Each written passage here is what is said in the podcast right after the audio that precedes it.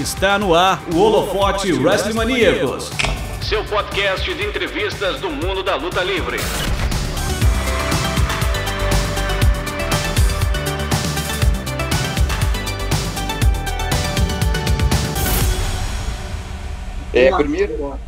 Primeiro eu acho que você se apresenta, né? Porque a maioria talvez não conheça. Você é do Four Corners Wrestling Podcast, né? O que é o Four Corners e há quanto tempo vocês estão nativa aí?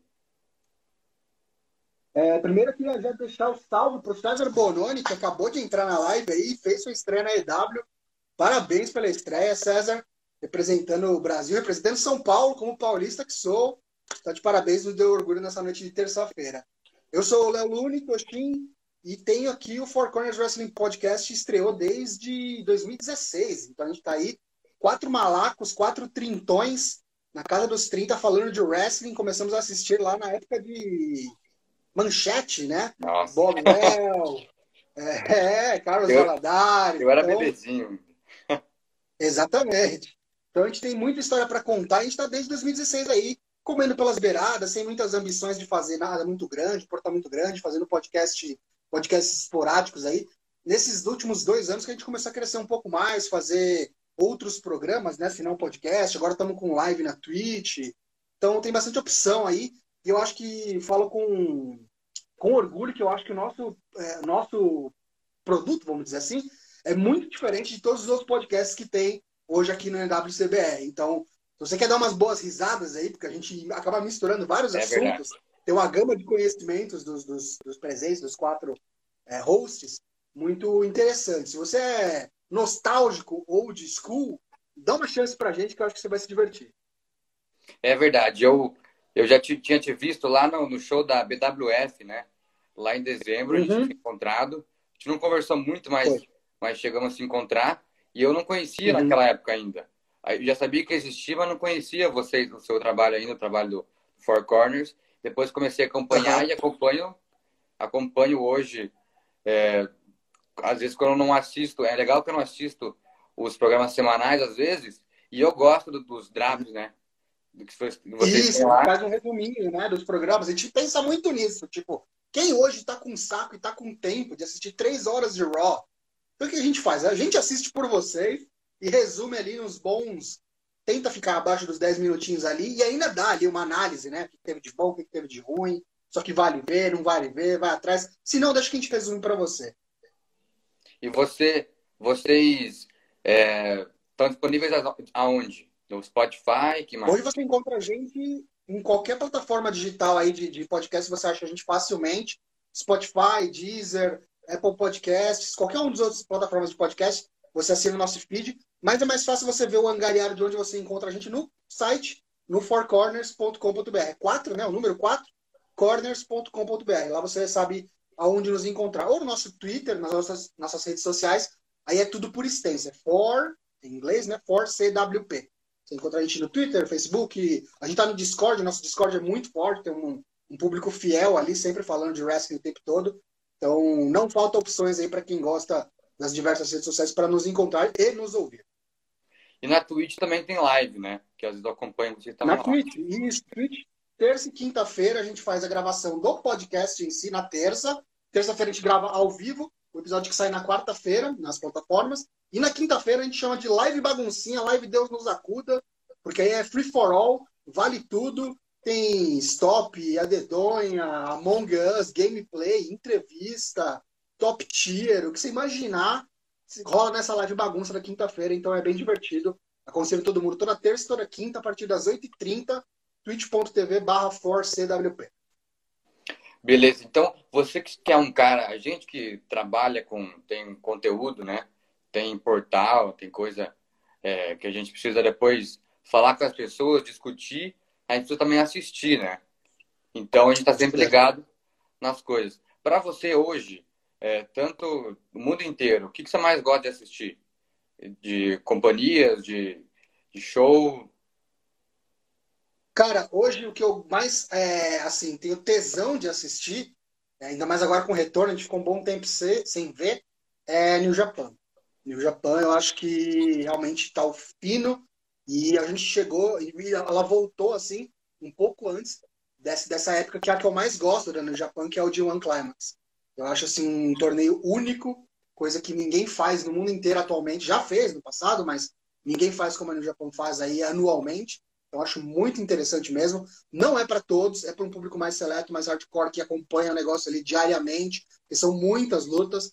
Mas para quem gosta da tecnicidade da parada mesmo, é muito legal mesmo. Falando do circuito mais mainstream, vamos dizer assim, tô gostando muito do que a AEW tá apresentando e não consigo largar a WWE, né, cara? Acho que ainda tem muito caldo para tirar aí desse angu aí. Por mais que a gente meta o pau, fale de todas as merdas que eles vêm fazendo, que vem fazendo bastante, tem muita coisa que não é culpa deles, que a pandemia também prejudicou, mas é difícil passar pano para essa companhia, viu? É bem difícil. Eu não tô mais aguentando ver o Raw, porque além de cansativo, tá chato, né? Só que o SmackDown tá bom, cara.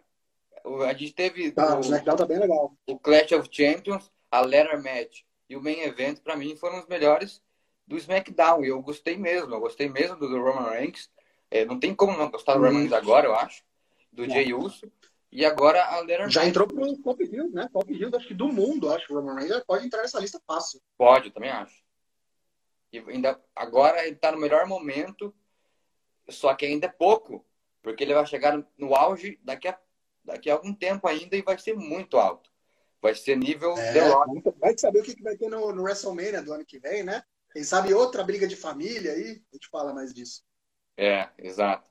E eu vi ali que você tem um mini cenário, né? Você gosta de comprar produtos relacionados ao wrestling, você é fã há muito tempo.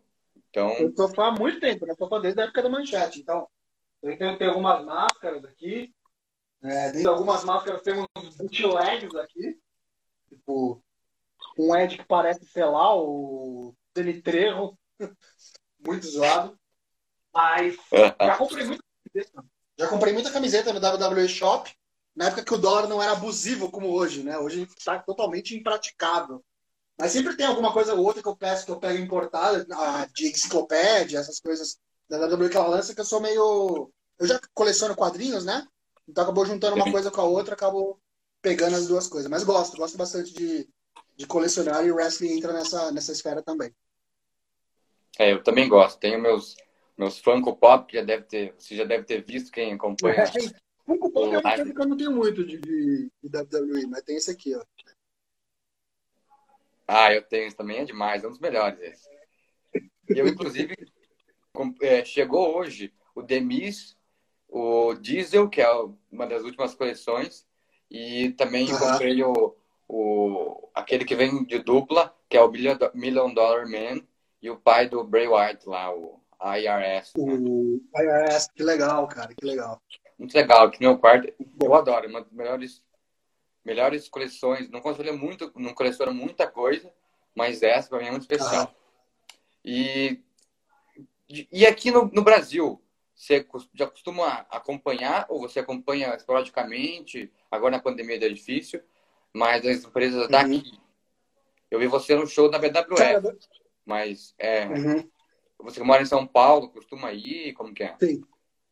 Então, antes eu acabava vendo muito por conta de outros interesses em comum.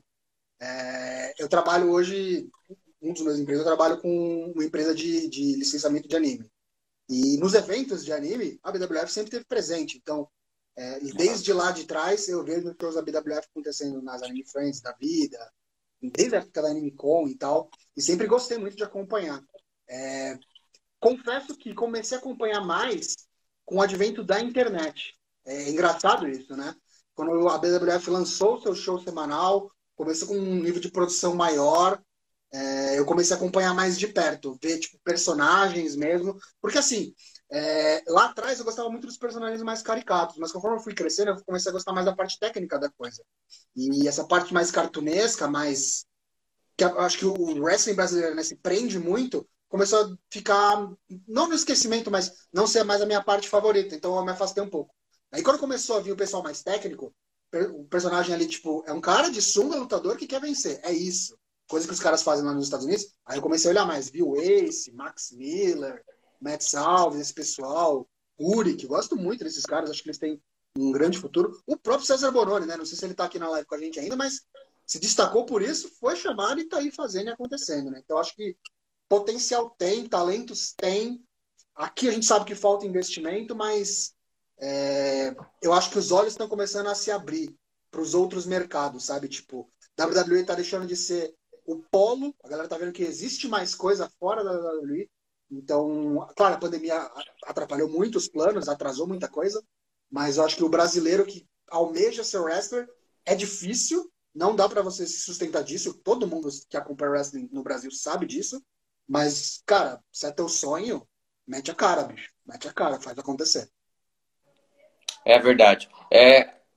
Aquele show que a gente foi na BWF, que tava lotado o lugarzinho, não era tão grande, mas estava lotado, ou seja, foi bastante... Foi a gravação, né, da Band. Isso. Foi uma coisa, que se falou de investimento, foi uma coisa surreal em termos de luta livre brasileira, né? Foi muito acima. O que você achou daquele show, cara? Agora tem no YouTube alguns combates já, né? Pra quem ainda não viu. Então, cara, eu achei muito legal e sem falta. Queria que tivesse tido mais. Acho que, mais uma vez, infelizmente, a pandemia atrapalhou. Não sei se a gente não tivesse passando por esse tempo. Já tinha alguma coisa nos planos, projetada para ter um segundo, mas fiquei com o gostinho de quero mais, porque gostei muito mesmo. E se tiver uma outra oportunidade, assim que as coisas normalizarem, com certeza vou estar lá.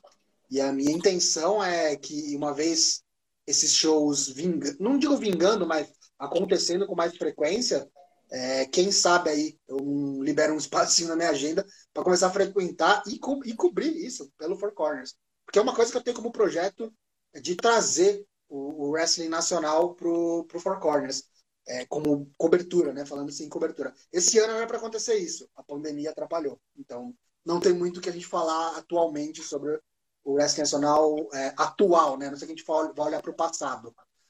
Mas com certeza está nos planos. Eu admiro muito esse pessoal, o esforço deles, e as coisas voltando ao normal, com certeza a gente vai cobrir no Four Corners a BWF, CWF, todo mundo que está trabalhando aí a esmo para tentar colocar o Brasil no mapa do wrestling. É isso aí. Esse negócio do Four Corners, você falou que é mais um hobby, mais uma coisa que você não leva tão a sério como um portal, para, né, não faz muita propaganda até. Mas como é que é para você, cara? Tá tanto tempo aí, contínuo, né? Depois de 2016 vocês não pararam mais, né? Sim. E o público talvez não tenha muita resposta. Como que é fazer conteúdo para o Brasil, de luta livre para o Brasil? Então, eu já sou um cara que trabalha com criação de conteúdo há muito tempo, né? Trabalho mesmo, valendo grana. E por onde eu passei trabalhando com criação de conteúdo, sempre foi para mercados de nicho. Então, eu já estou bem acostumado a trabalhar com esse público muito reduzido. E eu acho que não tem como falar de wrestling no Brasil sem falar que é um público nicho do nicho, sabe? Que é muito reduzido mesmo. E tem um impeditivo, pessoalmente falando, eu sou um cara muito perfeccionista. Então, apesar de ser um hobby, eu tento fazer alguma coisa que eu gostaria de consumir. Mesmo sendo hobby, eu não faço de qualquer jeito, porque senão eu prefiro não fazer. Então, acaba sendo difícil para mim, às vezes, até delegar algumas coisas. Porque, tipo, por muito tempo no Four Corners, a gente é em quatro, mas eu fazia tudo, absolutamente tudo. Gravava, editava, criava design, tudo que você imaginar, era uma pessoa só. Mas as coisas mudam, né? As pessoas envelhecem, as responsabilidades vêm, o tempo fica cada vez mais escasso, você começa a ter que aprender a equilibrar as coisas, dançar no ritmo da música. A gente dividiu muitas tarefas e tal, e nunca para mim foi uma ambição conseguir fazer disso um negócio, sabe? Porque eu acho que a partir do momento que... Não consigo misturar as coisas, porque assim, os quatro membros do Four Corners, eles já eram amigos pessoais antes do Four Corners. A gente não se conhece por conta de wrestling. A gente se conhece por conta de outros assuntos em comum, amigos em comum. E aí a gente decidiu, um certo dia, fazer um podcast de wrestling, porque era um assunto que a gente gostava muito, acompanhava assiduamente. Vamos fazer. E acabou caminhando aí, ainda continuo nessa nessa vibe de não almejar transformar em um negócio. Se tiver que acontecer, vai ser naturalmente, sabe? Por conta do que a gente vem fazendo, por conta da resposta do público, pelo que o pessoal diz que gosta, diz que não gosta. A gente acaba não cedendo, talvez, as tendências do que os outros sites vêm fazendo. Não que isso, eu acho isso ruim, não estou condenando, de verdade. Acho que quem está tentando fazer isso é importante para fomentar até o mercado de criação de conteúdo de wrestling no Brasil. Mas não é uma ambição do Four Corners, a gente quer fazer um conteúdo diferenciado, muito baseado no humor, baseado nas opiniões sinceras e às vezes até muitas vezes polêmicas e ácidas. A gente é o pessoal mais velho, né? Tem muita gente nova cuidando de sites de wrestling. A gente está entre, tipo, começo dos 30 e quase 40. Então a gente tem muitas opiniões aí diversas e até comentários alheios, paralelos de outros âmbitos de assuntos que não tem, às vezes, nada a ver com wrestling, que acabam permeando e acabam virando meme. Então é uma grande bagunça que tá funcionando e eu acho que eu tô bem satisfeito com o ritmo que o Four Corners vem crescendo e vem criando aí uma base, vou dizer assim, fiel de seguidores e de fãs. Tô bem satisfeito com o momento que a gente tá passando agora. E lá vocês fazem, você tem cada membro uma tarefa, mas cada um junta, cada um faz uma coisa, depois faz outra, junto faz tudo, todo mundo junto, como que é? Então, hoje o que a gente tem de divisão, de fato, são os draps, né? Cada um é responsável por um programa. Então, por exemplo, eu faço o draps do Raw, eu, Toshin. O Lucas, o LK6, ele faz o draps do AEW Dynamite. O Matheus Mosmo, o Dana Black, faz o draps do NXT. E o Daigo, o Douglas Jung, ele faz o draps do SmackDown.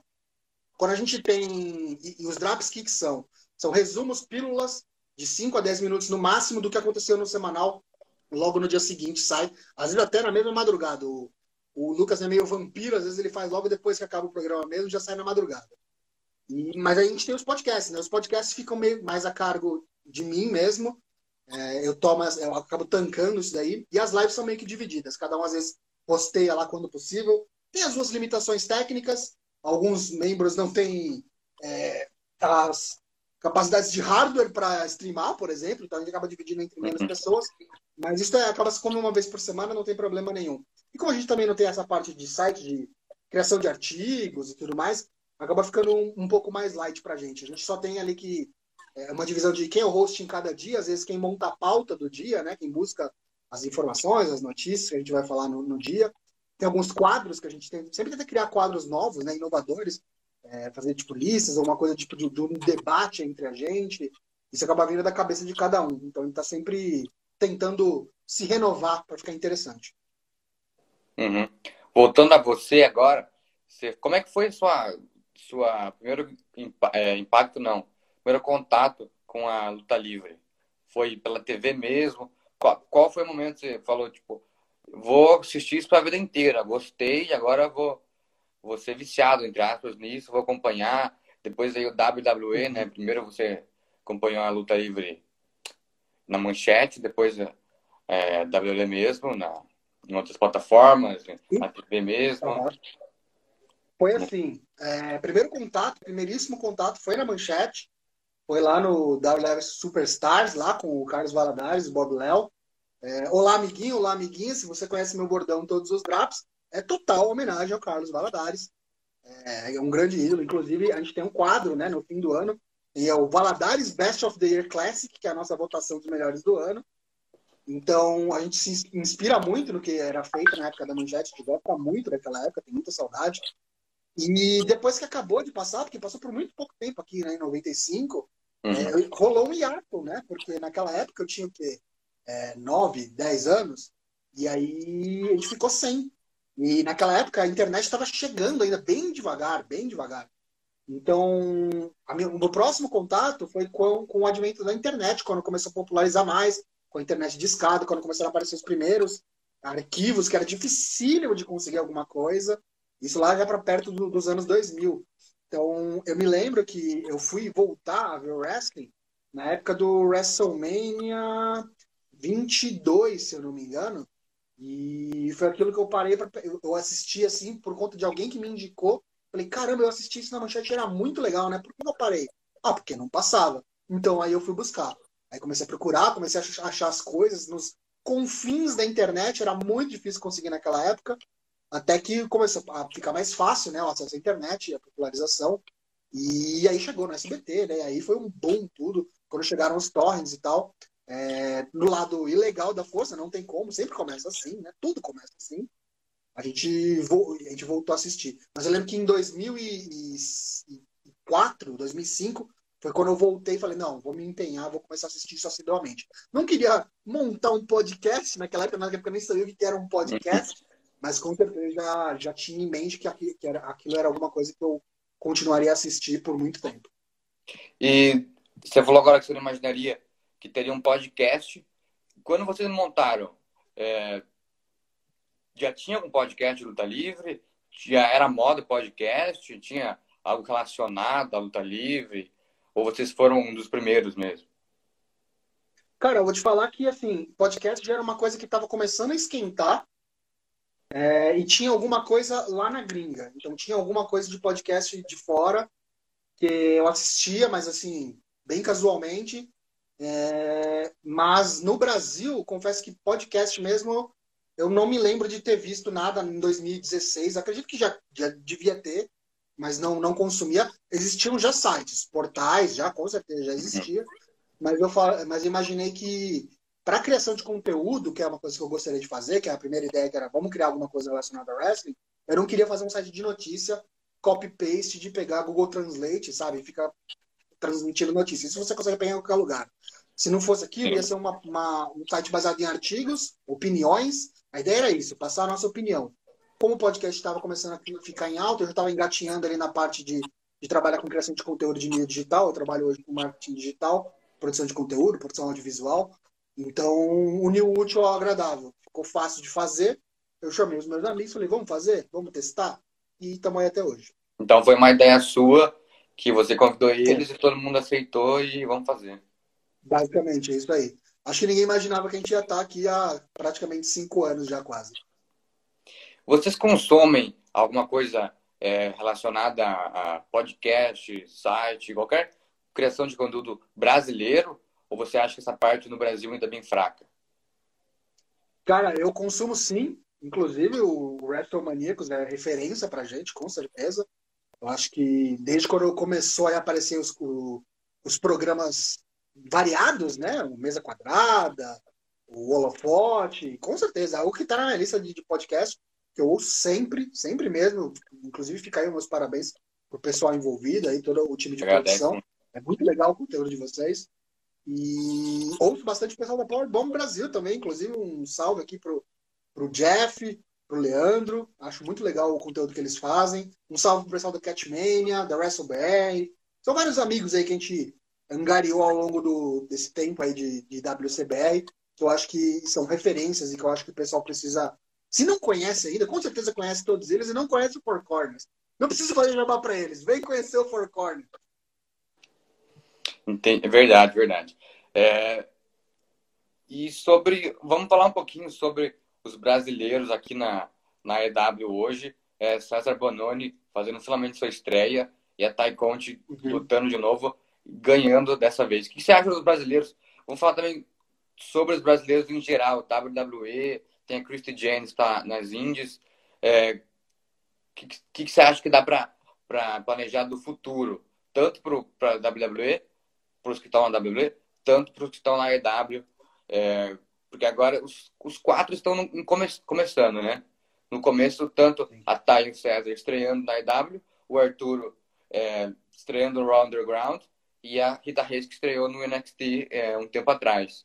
Então, está no começo, mas finalmente a gente tem brasileiro em empresas grandes e está muito, muito, muito feliz para a gente que é um público grande, fã de luta livre e que não tinha esse mimo, né? Que é ter alguém para torcer lá em cima, nos Estados Unidos. Cara, eu acho muito legal. Eu lembro que eu fiquei muito feliz a primeira vez que teve lá os tryouts, a gente soube que o César Bononi ia para o NXT. Eu fiquei realmente muito feliz, até por conta de já ter visto ele ao vivo em apresentações da BWF e tal, tudo mais. Achava muito legal. E, cara, eu acho que eles foram, infelizmente, subutilizados na WWE, aí pro caso da Ty Conti e do César. O Arturo Ruas, não sei, porque eu acho que ele tá muito atrelado ao Underground, e o Underground, pra mim, é um projeto que não sei se realmente vai vingar. Já não teve essa semana, falei disso no Draps. Talvez por conta do Covid, claro, mas vão ser 2 semanas sem aí, vai ver se os caras vão falar, realmente não precisava, né? E mata de vez. Mas, enfim, eu acho que se ele ficar atrelado a isso, fica difícil pra ele.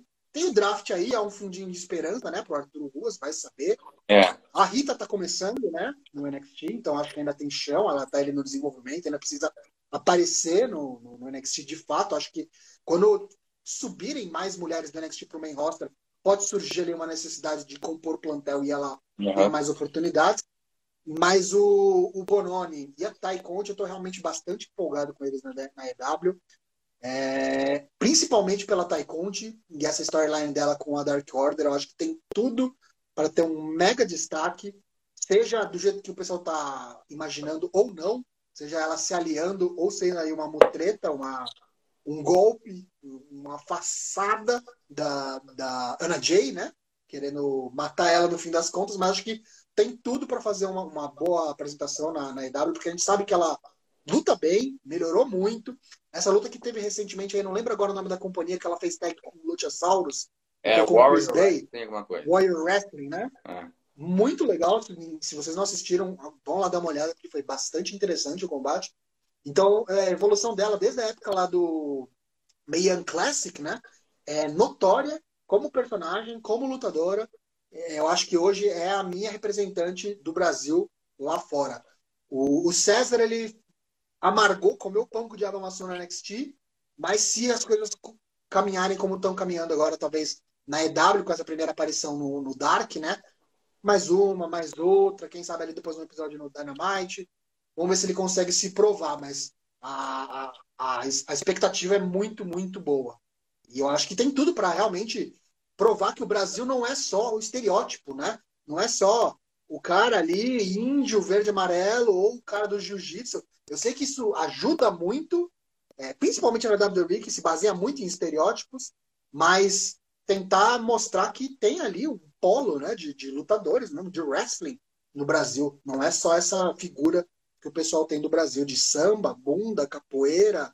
Porque você pode ver, né? O Arthur é o capoeirista, a Rita é a índia, agora a Ty Conti e o Bononi que estão fugindo um pouco disso na EW, que não tem como pilar esse estereótipo, né? E eu acho isso muito legal. Voltando ao podcast agora, você tem alguma inspiração para fazer esse podcast? Cara, a gente faz um formato muito, muito livre, né? Tipo, eu não acho que tenha nada muito... Como eu disse, eu acho que no Brasil não tem nada parecido com o que a gente faz. A gente é muito fora da curva. Eu acho que fora tem um pessoal que vai para um caminho mais de humor... O What Culture, o Cultaholic. Acho que esse pessoal tem algum tipo de um ou outro programa que a gente talvez seja, vou dizer que indiretamente influenciado por eles, mas nada que a gente faça baseado. A gente tenta talvez trazer um conteúdo que a gente vê uma deficiência, alguma coisa que esteja faltando, que a gente não vê ninguém fazendo nada parecido aqui no Brasil, e trazer isso e deixar à disposição aí para o público brasileiro que consome o wrestling. Então, como você falou, não tem muita intenção de sair do podcast, né? Fazer um vídeo, coisa nada. Então, a gente já fez coisa no YouTube já, mas você vai ver que tipo, tem coisa antiga lá. Tem até um esqueleto de um game show que a gente fez em presencial e tal. Bem, bem bizarra. Dá uma olhada depois se você quiser ver lá no nosso canal do YouTube. É Force CWP também. Mas quem sabe, né, cara? Nunca diga nunca, porque assim, eu sei que se eu me meter a fazer produção de vídeo, eu vou querer fazer um negócio bem feito. E aí uma coisa que prejudica um pouco é que o Four Corners, ele realmente são os 4 cantos do país. Só eu sou de São Paulo. Então, eu sou de São Paulo, o Lucas é de Santos, o Matheus é do Rio Grande do Sul e o Daigo é de Minas Gerais. Então, a gente nunca vai conseguir fazer algo presencial, assim, com frequência. Nessa época de pandemia fica um pouco mais fácil, né? As lives a gente já tá fazendo com facecam, com webcam e tudo mais. Mas se eu fosse para esse lado de vídeo, com certeza eu ia querer fazer alguma coisa mais no sentido de produção, com script, um programa, alguma coisa nesse sentido. Quem sabe, né? O tempo está escasso hoje, mas daqui a um tempo, nunca diga nunca. Eu gostaria, se surgir a oportunidade, com certeza. Quem sabe uma parceria com algum canal aí, algum parceiro da IWC, vai vendo aí, ó, jogando verde. É, estamos aí disponível. O nosso canal até no YouTube tá quase parado, então movimentação sempre... Crise da oportunidade. Você falou que buscam também muito conteúdo humorístico, né? Fazer piada e tal. E tem alguma coisa a mais que eu estava ouvindo esses dias?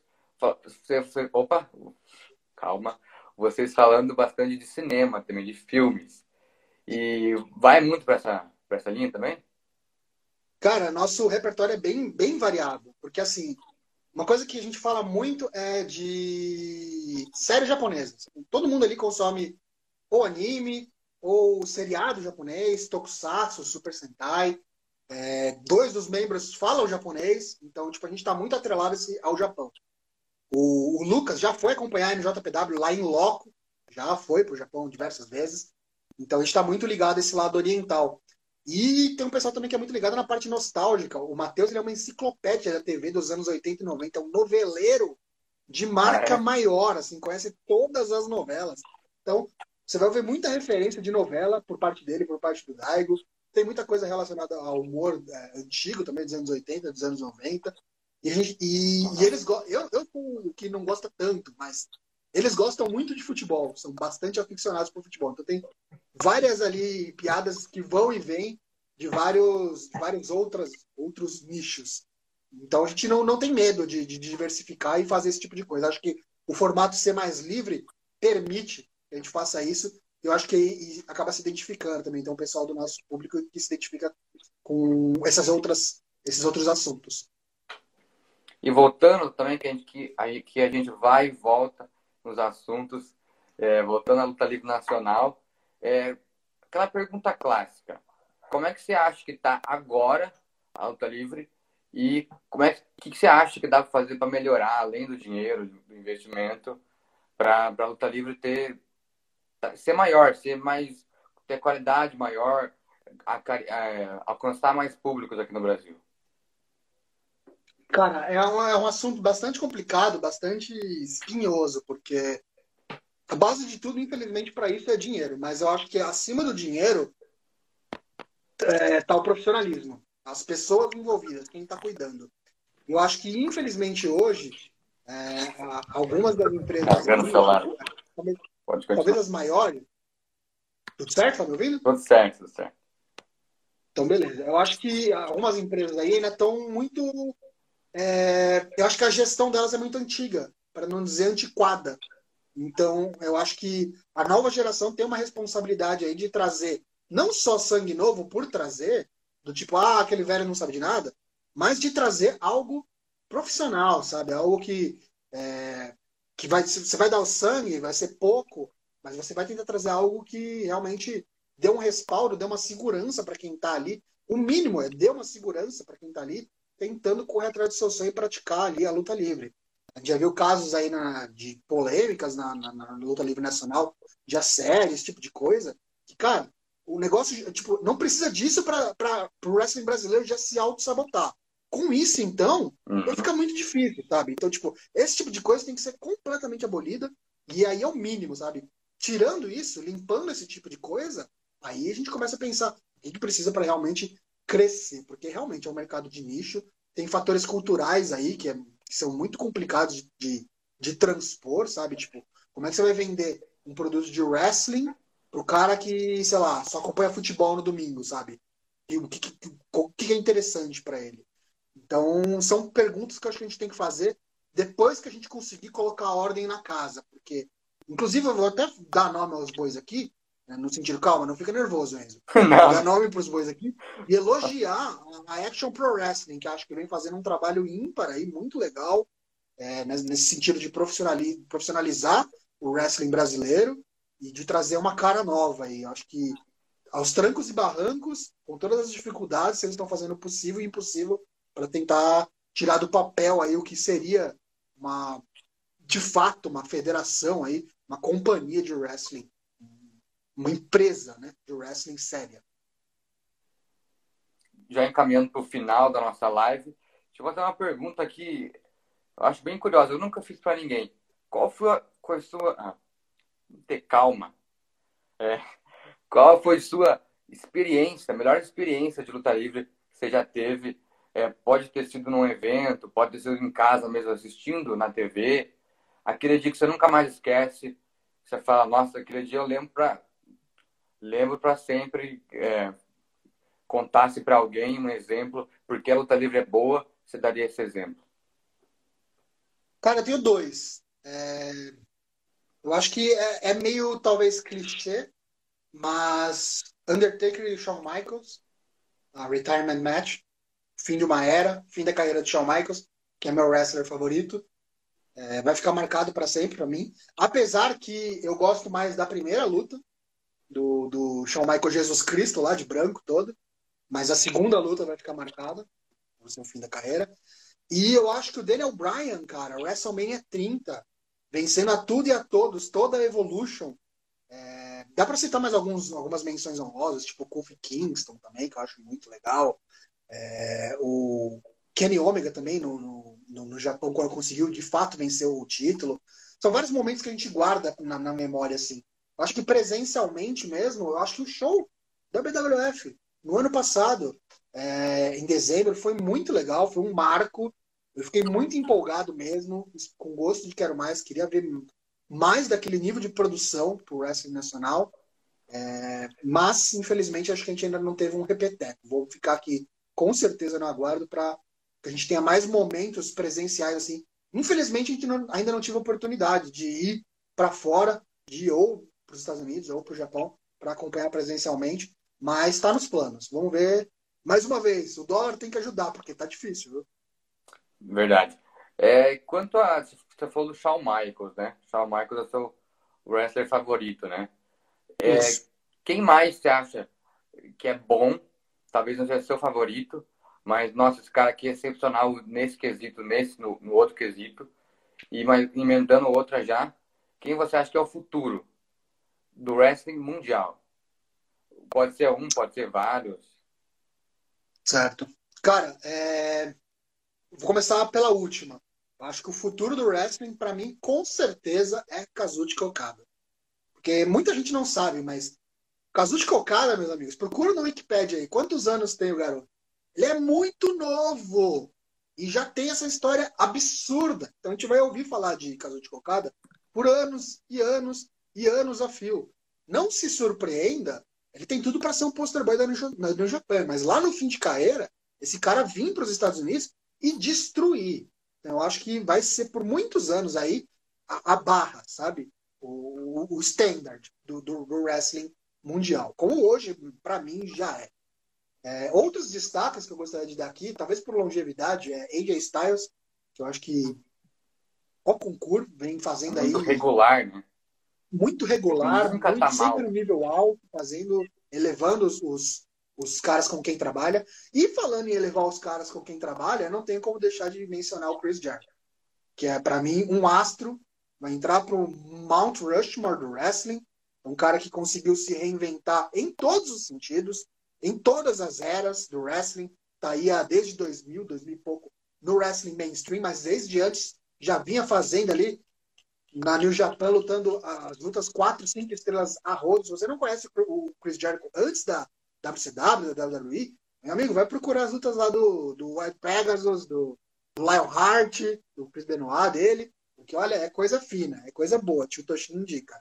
Mas hoje em dia, o papel dele tá sendo esse, cara. Sempre buscando ideias novas, criando novos bordões, hitando na internet, trazendo a discussão pro mainstream, os caras fazendo tipo meme na NFL, na NBA. O cara é realmente uma máquina de dinheiro. O que ele toca vira ouro. Acho que até é chovendo uma olhada falar isso, porque todo mundo sabe do potencial do Chris Jericho. Mas o mais importante para mim é ele elevar essas estrelas do futuro. O Sammy Guevara, o Jungle Boy, esses caras que realmente vão... O BMJF, que eu acho que tem tudo para brilhar daqui uns 10 anos e serem os novos Seth Rollins, novos Roman Reigns, novos Chris Jerichos e por aí vai. Falando de companhia agora, de empresa de luta livre, tem aquela que você assiste e que nem muita gente assiste, você fala, eu gosto de assistir, não é o programa de todo mundo, mas essa eu gosto de assistir, seja menor, seja mesmo uma Impact, sei lá. Cara, por um bom tempo, 205 Live, eu gostava muito de ver o 205 Live, quando eu tava naquele nível de qualidade de luta muito boa, com o Mustafa Ali, com o Eric Alexander. Acabou meio que eles saíram, eu também saí. Por muito tempo, ninguém gostava de assistir o NXT UK. Eu assisti o NXT UK. NWA eu perdi o gosto. Então, acho assim, não tem nada muito fora da curva do que... Acho que o wrestling hoje em dia tá muito difundido, né? Não tem muito segredo mais. Tipo, nossa, eu já vi a companhia aqui antes de todo mundo ver. Hoje, tipo, tá tudo muito fácil na internet, né? Pra quem sabe os caminhos, você encontra muita coisa. Então tá, vamos pro final já da live. Fazer mais uma pergunta. Bora. Sobre outros meios que não seja nem a luta livre e nem lutadores, né? Filmes, séries, desenho, como é que fala? Animes. Animes. O que você mais indica, o que você mais gosta de ver, o mais gostou de ver que acabou, né? Seja série que acabou, ou filme. Cara, essa é uma pergunta difícil, porque tem muita coisa que eu tô vendo agora e tem muita coisa que tipo, eu recomendo pra vida, assim. Por exemplo, eu sou muito fã da obra do H.P. Lovecraft, literatura. Quem tiver a oportunidade de ler e gostar de terror e ficção científica, vale a pena. É bem diferente, é bem rebuscado, não é pra todo mundo, mas se você gosta de um negócio um pouquinho mais diferentão, vai atrás. Que vale a pena pelo menos você experimentar. Eu gosto muito dos filmes do Nolan, por exemplo, A Origem, Interestelar, até o próprio Batman Dark Knight eu acho muito legal, acho que é um diretor que normalmente o que faz muito bem, então sou fã de carteirinha dos filmes do Nolan. De anime, cara, eu posso recomendar o básico, né? Toma coragem aí, meu amigo, você nunca começou a assistir One Piece, são só 900 episódios. Eu nunca assisti. Tranquilamente, 900 episódios, cara, você mata assim em 2 semanas, mentira. Mas é muito bom, acho que de anime, assim, mainstream de shonen é o meu favorito. Eu não sei nem se tem alguma coisa aqui. Infelizmente, acho que eu guardei os action figures que eu tinha, mas One Piece é um dos meus favoritos, com certeza. E quadrinhos, cara. Eu gosto muito de Image, Dark Horse, algumas coisas da Marvel também. Eu sou um antro de cultura pop, cara. Tudo que é cultura pop eu consumo. Eu tô assistindo The Boys no Amazon Prime. Então, não tem muito segredo, não. Acho que tô nesse barco, nesse hype, mas não sou esse pessoal que começou a assistir agora não, viu? Eu sou velho, então já, desde moleque, já li meus quadrinhos ali do Homem-Aranha, já tô nessa história aí há muito tempo, e acho que vou morrer assim, não tem como. Então, vamos dar uma mensagem final pro público, seja de luta livre, seja do Wrestling Podcast, ou Four Corners, ou qualquer outra coisa. Para encerrar a live agora. Muito obrigado, já agradeço, Léo, Toshin, fechando essa série de lives com criadores de conteúdo do wrestling nacional, do wrestling aqui no Brasil. E semana que vem tem Roberto Figueroa para você, a terça-feira, às 9 horas, comigo, aqui no Instagram do Wrestling Maníacos. Mais um convidado internacional, mais um da WWE, oferecendo sempre o melhor conteúdo para você, maníaco, pro wrestling. Bom, queria agradecer o espaço, agradecer ao Enzo, agradecer ao Wrestling Maníacos pelo espaço cedido aqui. É uma honra poder estar aqui dando uma entrevista pro Enzo Bacari, que é uma referência para mim. Esse sim é uma referência. Acompanhei muito seu conteúdo quando você estava lá nos Estados Unidos da WWE, achei muito legal. Bem bacana mesmo.